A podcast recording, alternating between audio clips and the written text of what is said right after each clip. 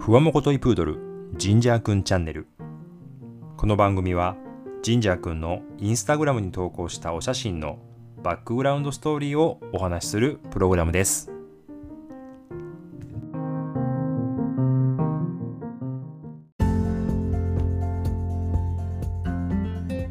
皆さん改めましてこんにちは。第28回目の配信となります。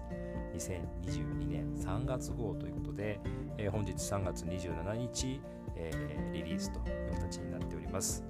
えー、神社くん8月27日生まれでございまして、えー、この3月27日で、えー、6歳と7ヶ月という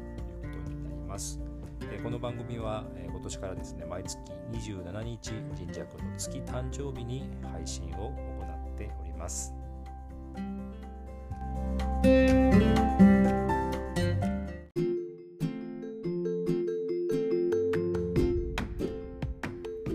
3月も後半を迎えまして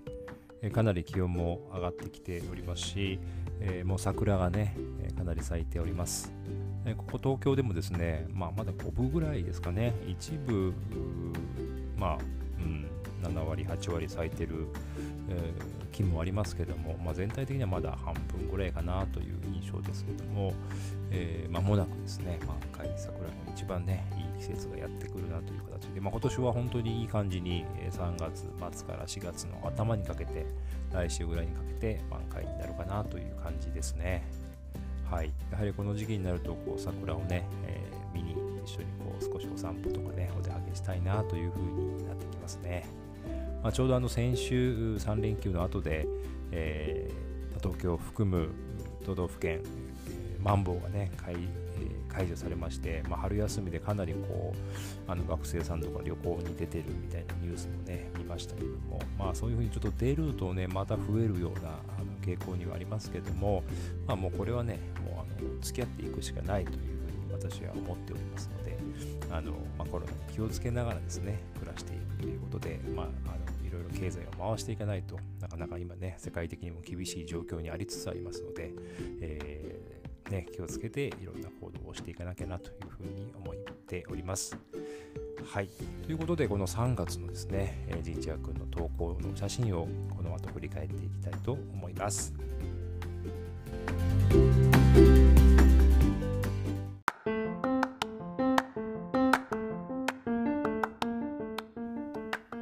はい、それでは、えー、今月のジンジャーくんご紹介していきたいと思います。えー、まず今月ですね、あの3月の5日の日にですね、横浜の方にお出かけをしてまいりました。えー、私、パパはですね、えオープン戦を横浜ベイスターズ対オリックス・バファローズのオープン戦を見に行ったんですけども、えそれにジンジャーもですね、一緒についてきてくれまして、まあ、ジンジャーとママはね、野球見れないので、その間カフェにいたりと、えあとは、え横浜、あの桜木町あの周辺に住んでいるお友達がいるんですけども、えー、そのお友達に約2年、えー、ぶりぐらいですね、2年以上ぶりですけども、まあ、リアルであったということがございました。えー、最初ですね、あのまあ、車で行ったんですけども、まあ、渋滞をしててですね、あの野球始まる時間にはもう間に合わなかった。30分ぐらい押したんですけども、まあ、ちょっと渋滞の中ですね、えー、神社君のお写真撮ったり、ストーリーやったりですね、そんなことをこうしながら、えー、渋滞がこう解消するのを待ちながらですね、えー、行きましたが、で車を止めた後ですね、あの事前に、えー、こう館内エリア、あの辺のエリアですね、ワンちゃんが入れるお店がありましたので、そこを調べて、行って、えー、そこで神社とママは待ってたという形でございます。はい。で、まあ、野球終わった後ですね、私も合流しまして、一緒に、えーそのカフェにね、行ったんですけども、まあ、そこであの、横浜ね、えー、あの辺に周辺に住んでいる友達が、仲のいい友達、家族がいるんですけども、えー、その人たちと、まあ、2年以上ぶりですね、リアルで会うのは、2019年の年末以来だったと思いますけども、えー、リアルで、会うことができまして、あのリアルで会ったら赤ちゃんもいたし、ワンちゃんもいたということで、えー、神社君、そのワンちゃんとね、えブランチャーと初めて対面したということでございました。はい、で、えー、横浜、あの中華街、ね、晩ご飯食べに家族で行ったんですけども、あの以前もご紹介したかもしれませんが、中華街ってあのワンちゃんが入れるお店が結構多くてですね、うん、一緒にねレストランの中に入れるんですけども、まあ、今回も、えー、そういうことで一緒にあの中華を食べに行きました。はい、中華を食べて帰ってきたという形なんですけども、まあ、中華街でこうねあの歩いてて歩いてるといろいろ呼び込みされるんですけどもあのワンちゃん一緒大丈夫ですよみたいなね呼び込みも結構多くて、まあ、口コミなんか見ててもですね、いろいろそういうね、ワンちゃん行けるお店が多いというレビューも見ておりましたので、まあ、あの本当にこうドッグフレンドリーの街だなというのを改めて感じまして、えー、あの辺に住めたらね、楽しいだろうなというふうに思いましたが、ちょっとね、さすがにあの港未来に住むっていうのはかなりハードルが高いのでね、えー、あの辺にすぐに行けるようなエリアだったらいいかな、なんていうふうにも考えています。はい。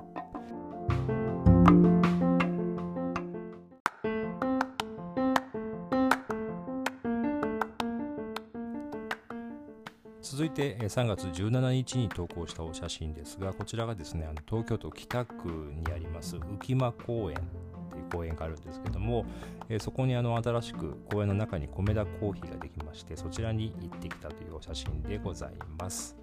え、公園の入り口ということでですね少しこうあのテラスと席みたいなのが、あるイメージがあったんで行ったんですけどもまだそこはね工事中でして多分これ春先ぐらいから多分オープンするんだろうなと思います。はい、ちょうど桜もね非常に綺麗な公園ですのでまだ桜の季節ね来週以降ちょっと一回行ってみたいなというふうにも思いますし、えー、この時もですね一応テイクアウトをしてそのお店の前にですねベンチとかいろいろあったんでそこで食べようかなと思ったんですが、まあ、あのいろんなメニューがテイクアウトできるわけではなくてサンドイッチと飲み物だけというようなね形だったのであの白のワールとかねそういうのもなんかねテイクアウトできればもっといいな楽しめるなとコメダを楽しめるなと思ったんですけどもちょっと残念でしたけどもはいぜひその辺をメニューをね拡充してほしいなというふうにも思いました。えー、米田コーヒー今大人気ですねいろんなところに東京でも出てきておりますし、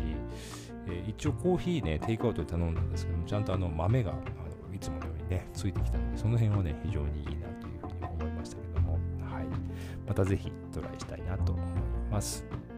そして23日に投稿したお写真は、えー、いちごの写真ですね。えー、もういちごとかフルーツ、ほんと大好きで、特にいちごは好きですね。もう見た瞬間にわかるみたいな形ですしね。赤いので多分わかるのかもしれませんし、匂いもね、しっかりと覚えてると思います。あの今月のふるさと納税投稿ちょっとできていないんですけども、えー、今月はですね、白縫いというみかんですね大きめのみかんがですね来たんですけどもこれもね結構好きですねはいもう食べます、はい、もうこれも我々食べてると匂いがしたらもうあのそわそわ若干しておりますけどもあの忍者こういつもこう食べ物食べる時にこう部屋で絶対与えるようにしてるんですけどもなのでこのいちごとかその白のりとかもですねあげる時に欲しいと思ったら部屋に帰っていくんですね。そこで待ってるというのでその後あげるというようなまあ習慣というか癖をつけているので、えー、このいちごの写真の最後のやつなんていうのもかなりちょっとじらしてますけども、えー、そんな感じでこうじらした後に、えー、パクパクっとこうね、でございます。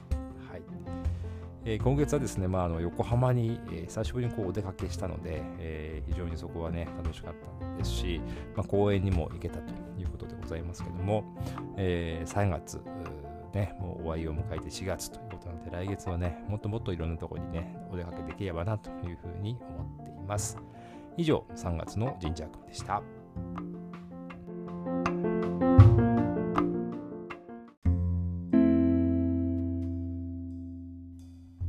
さて、まもなく4月がね、やっていきますね。4月といえば、新年度でございますので、新入学とかね、えー、新しく会社に入るとかえ、お引越しをされて新しいところでね生活を始められるとかそういうね日本人にとっては何かこうねまあ、えスタートの月でありますしまたこうね桜を見て気分がねこう高揚するような月でもあります、え、4月をね乗り切りますとゴールデンウィークがまたやってきますけどもね、え、次回の放送は4月の27日、え、配信を予定しております。まあもうゴールデンウィーク直前ということになりますが、え、今年のゴールデンウィークはですね、なんかどっかお出かけできるのかな、うん、そんなこともね、ちょっとこう、計画をね、そろそろしなきゃいけないなというふうにも思っております。えー、皆さん、引き続きですね、えー、まあ、コロナまだ収まっておりませんので、感染にはお気をつけいただいて、えー、このね、桜のいい季節をですね、楽しんでいただければなというふうに思っております。また来月ですね、27日、えー、お会いできればなというふうに思っております、えー、本日は最後までお聴きいただきましてありがとうございました。また次回お会いしましょう。それではさようなら。